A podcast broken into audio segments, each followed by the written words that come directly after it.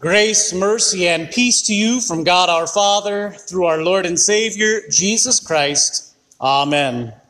Our text today comes from the gospel lesson just read, especially these words For few are called, for many are called, but few are chosen. Thus far, our text. Dear friends in Christ, this morning's gospel lesson teaches us the history of the church from its beginning in the Old Testament all the way through to the age of, ch- uh, age of the church to today. It describes how throughout all this time, from beginning until now, God has called his people. He called Abraham from worshiping idols in Haran. He called the people of Israel out of slavery in Egypt through Moses. He called the people of Judah from false worship, sending prophets in the time of Isaiah and Jeremiah. He called the people home from exile in Babylon.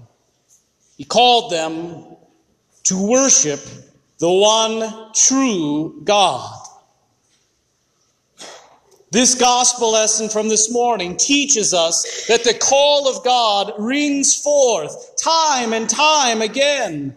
The call of God never fades. It never quiets. The call of God never ceases to ring out, come, everyone, come and buy, come and be in my presence, come and hear my word, come and receive my gifts, come, let me bless you. God's call always is ringing out.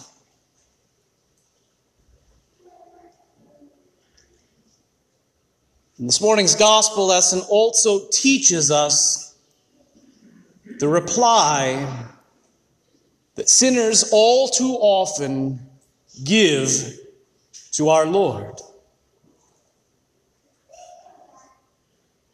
apathy. Indifference, unconcern.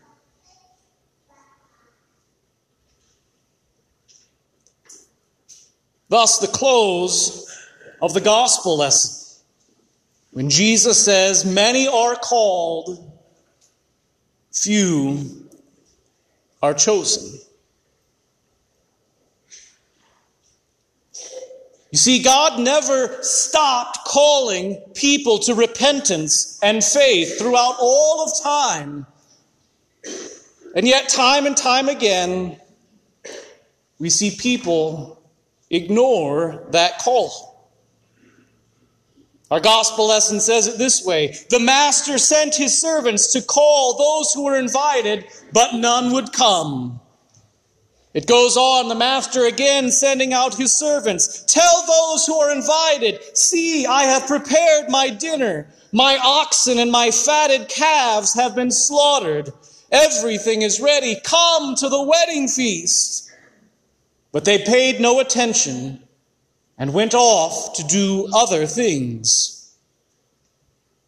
And when the master had destroyed these, he sends out his servant again, bringing in all sorts of random people that he could find, both bad and good, to come and to eat at the wedding feast. So many times, God sent forth servants with his word, with his gifts. And so often the response is a resounding, eh.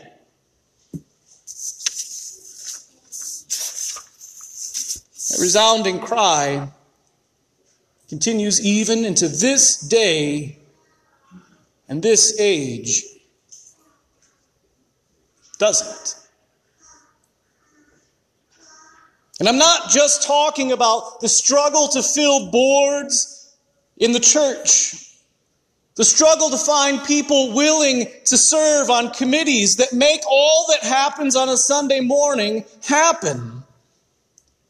I'm not talking about the struggle to find Sunday school teachers or to support the school.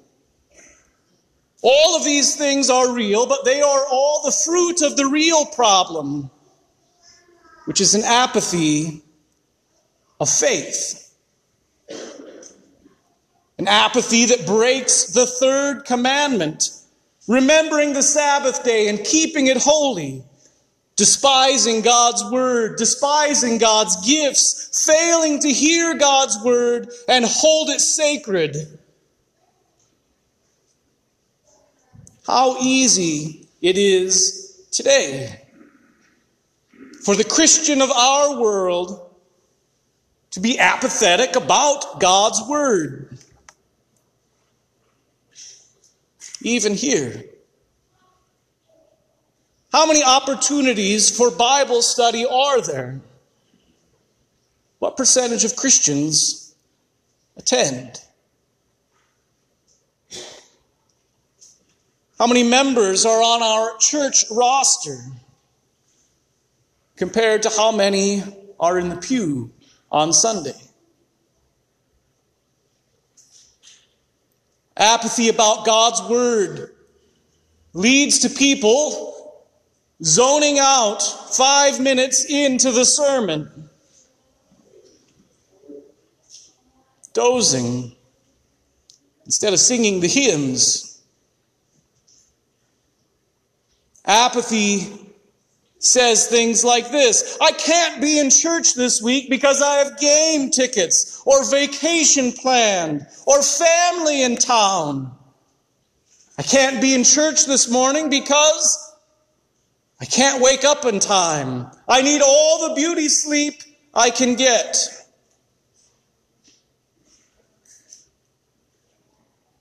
Apathy doesn't value God's word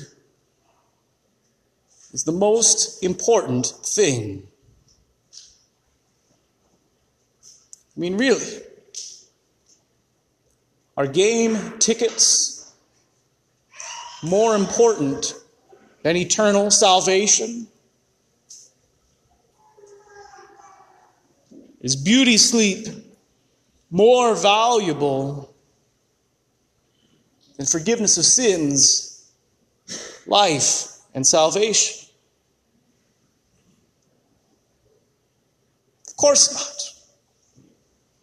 The Word of God is the most important thing because when that Word is taught in its truth and purity, the Holy Spirit is working through it to create faith, to forgive sins, to grant eternal life. Failure to hear that Word, to be in that Word, results in a slow death of faith. Failure to receive God's gifts leads to the slow, apathetic exit of faith with that resounding, eh.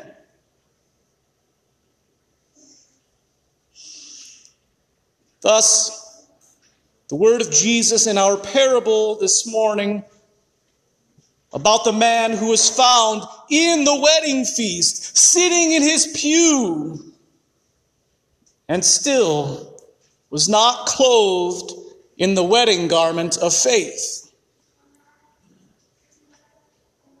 Our gospel lesson pictures a man who was at church, zoned out, ignored the word, had no faith in Jesus. And as a result, when judgment came, the master came and threw him into the outer darkness where there was weeping and gnashing of teeth. Jesus teaches that without faith, one goes to hell, and that faith comes through the Word of God. How many Christians in the United States sit in the pews of the thousands of churches that exist without faith? How many Christians sit in the pew to hear about social justice or false doctrine without faith? How many Christians sit in the pew to hear what they must do to have their best life now and yet don't understand the faith because they have not understood the Word? Jesus' words, though harsh to hear, are true. Many are called, few are chosen.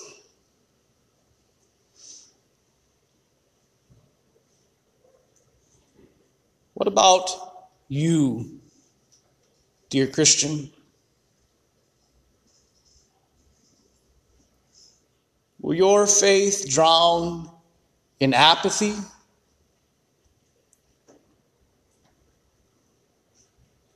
Will you heed God's call or ignore it? Will you be glad at God's word or respond with a resounding eh?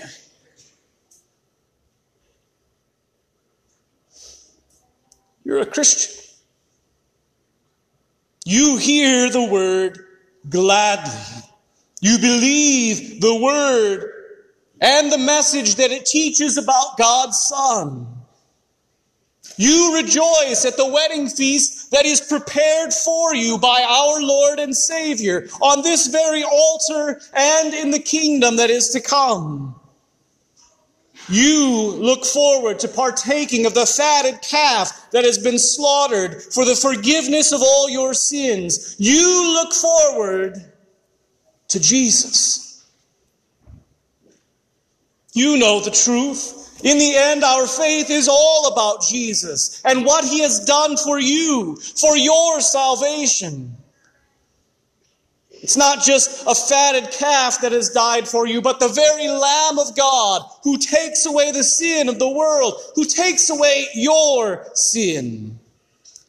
Christ has been crucified so that you might live in the forgiveness of sins, so that you might have eternal life, so that you might be saved.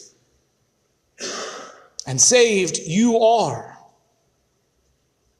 Your sin is as far from you as the east is from the west. His death erases your death.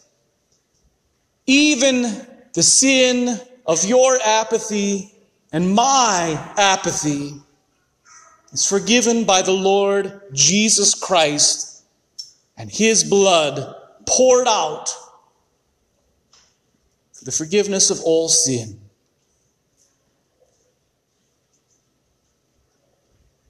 Not only did God's Son die for you, dear Christian, but He sent His Holy Spirit to call you by the gospel. He brings His word into your ear, preached by pastors and vicars. The Holy Spirit enlightens you with His gifts, sanctifies you, and keeps you in the one true faith, rejoicing in all that God gives to you.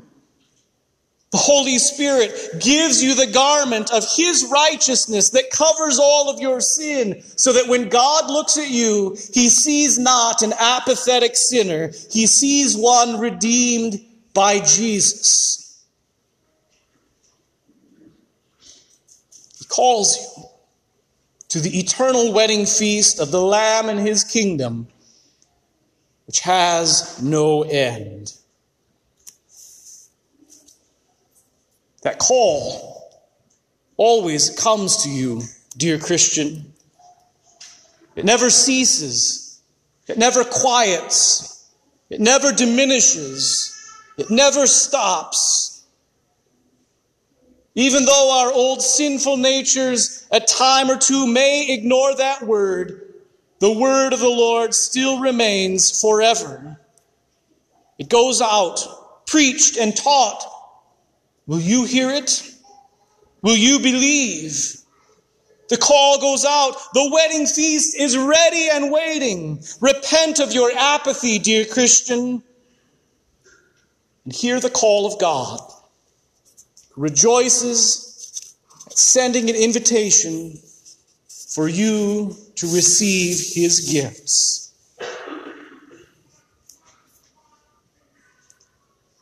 Before we close, there's one more tidbit tangentially it's good for us to consider about that call of God that always goes out. Every person here has a family member or a friend who have replied apathetically to God's word. Who stopped going to church after confirmation. Who decide not to get out of bed. Who miss church for games or any other sort of silly sin. Who believe in the God of social justice, not the God of blood sacrifice. All of us know someone who does not have the wedding garment of faith. Take heart. God's call does not cease. Until death, it's not too late. The call of God keeps going out. It cannot be quieted. It cannot be stopped. The word continues to be preached. The gifts continue to be given. God still creates and sustains faith by His Holy Spirit in the Word and in the sacraments. God calls to enlighten His church. He calls even those have their fingers in their ears, ignoring. What matters is hearing the word and believing it. Do not be apathetic in bringing those family members and friends to hear the word. Do not be apathetic in begging them to come to church. Do not be apathetic in telling them about the forgiveness of sins freely given through Jesus Christ. After all, blessed are all of those who hear the word of God and keep it. Dear friends in Christ, God's call continues to go out.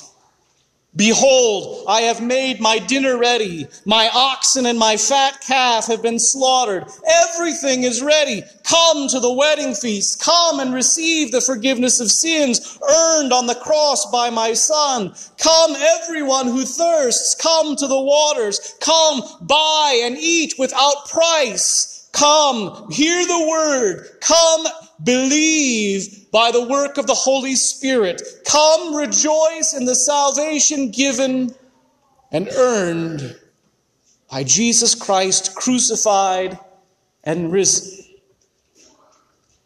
Come receive God's gifts and be not apathetic. In the name of Jesus, Amen.